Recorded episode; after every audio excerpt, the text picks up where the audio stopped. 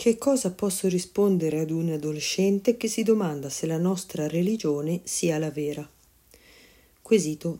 Caro Padre Angelo, sono un sacerdote tuo alunno di Brescia. Mi chiamo Don Roberto. Ti domando qualche suggerimento per un adolescente che ti pone questa domanda. Chi mi dice che la nostra religione è quella giusta? Io ho dato delle risposte razionali e di fede, ma non le accolte chiederei un qualcosa di semplice ma evidente per l'età di 15 anni. Grazie, Don Roberto. Risposta del sacerdote. Caro Don Roberto, ad un ragazzo che chiede se la nostra religione sia la giusta, domanda legittima e perfino doverosa, si può rispondere con due serie di argomenti. La prima è di carattere razionale. Chiedigli Prova a dirmi quali sono le cose sbagliate che la religione cristiana insegna.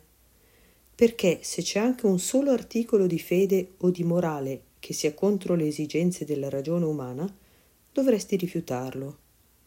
Dio non potrebbe chiederti di rinunciare a esigenze legittime e razionali che lui stesso nell'atto della creazione ha messo nella tua intelligenza. E allora questo ragazzo, come qualsiasi altro adulto, dovrà convenire che non c'è sapienza pari a quella insegnata dalla religione cristiana su tutti i punti, sull'eguaglianza fondamentale tra uomo e donna, sul rispetto reciproco, sull'eliminazione delle caste, sul rispetto della vita, sul rispetto dei bambini, sull'aborto, sull'eutanasia, sulla contraccezione, sulle impurità, sulla pornografia. Certamente alcuni comandamenti gli potranno apparire difficili da osservare, ma per il fatto che siano difficili non significa che siano contrari alla dignità della persona umana. La seconda è la sfida, permettimi di chiamarla così, che Gesù Cristo ha posto in Giovanni, capitolo 8, versetto 46, Chi di voi può convincermi di peccato? Gesù sapeva che gli uomini, anche nel corso della storia, si sarebbero interrogati su di lui e si sarebbero domandati è da credergli o no? Ebbene Gesù sfida, anzi costringe ogni persona a pronunciarsi su questa domanda. Dove ha sbagliato? Dove ha sbagliato nel suo insegnamento o nella sua vita? Ha sbagliato nel dichiararsi figlio di Dio? Qui puoi prendere il seguente passo di Giovanni rispose loro Gesù. Non è forse scritto nella vostra legge? Io ho detto, voi siete dei.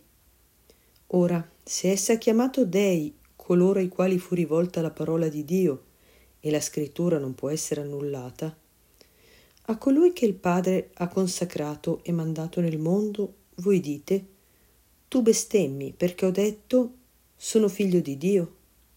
Se non compio le opere del Padre mio, non credetemi, ma se le compio, anche se non volete credere a me, credete almeno alle opere, perché sappiate e conosciate che il Padre è in me e io nel Padre. Così in Giovanni capitolo 10, versetti da 34 a 38. Sono dunque le opere che Gesù compie a testimoniare che è Dio. Maometto non ha mai detto di essere Dio, ha sempre detto di essere un profeta, l'ultimo, il più grande, ma solo un profeta. Gesù è andato più in là, ha detto di essere Dio. E se ha mentito in questo, non sarebbe neanche un grande uomo della storia, magari il più grande, ma un mentitore, con tutte le conseguenze che si possono trarre.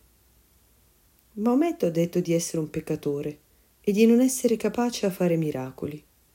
E così può dire qualsiasi altra persona di questo mondo.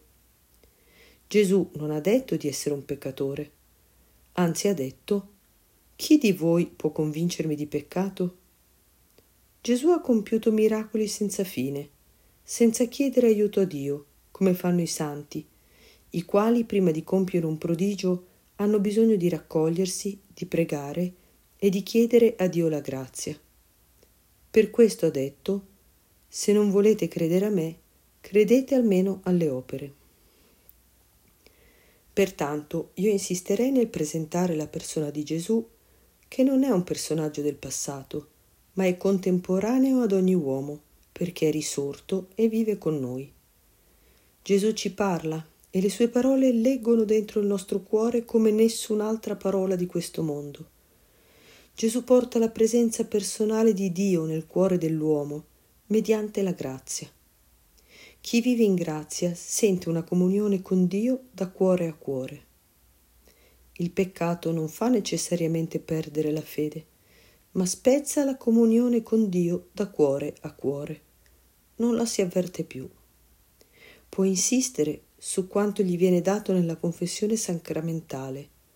Non è semplicemente liberazione psicologica, ma essenzialmente purificazione dell'anima. Gesù garantisce la sua presenza accanto alla nostra vita. È l'Emanuele, il Dio con noi. Maometto non ci ha detto di confidare in Lui, nel suo aiuto. Sapeva di non poterlo garantire. Gesù con la sua risurrezione ce lo garantisce. Prova a fargli vivere bene l'Eucarestia, la Santa Comunione, che è l'unico sacramento nel quale Dio invade, con la sua presenza, non solo la nostra anima, ma anche il nostro corpo.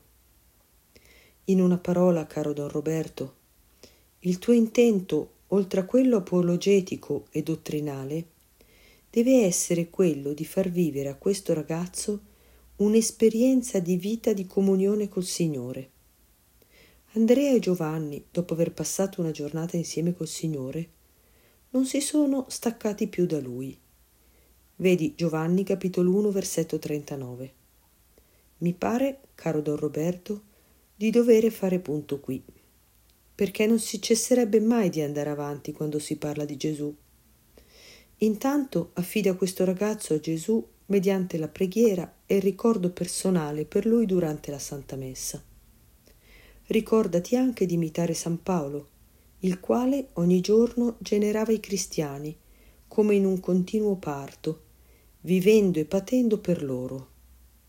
Figlioli miei, che io di nuovo partorisco nel dolore finché non sia formato Cristo in voi. Vedi Galati capitolo 4 versetto 19. Sono contento di risentirti dopo molti anni e che tu abbia trovato il nostro sito. Ti seguo con la preghiera e ti saluto. Padre Angelo.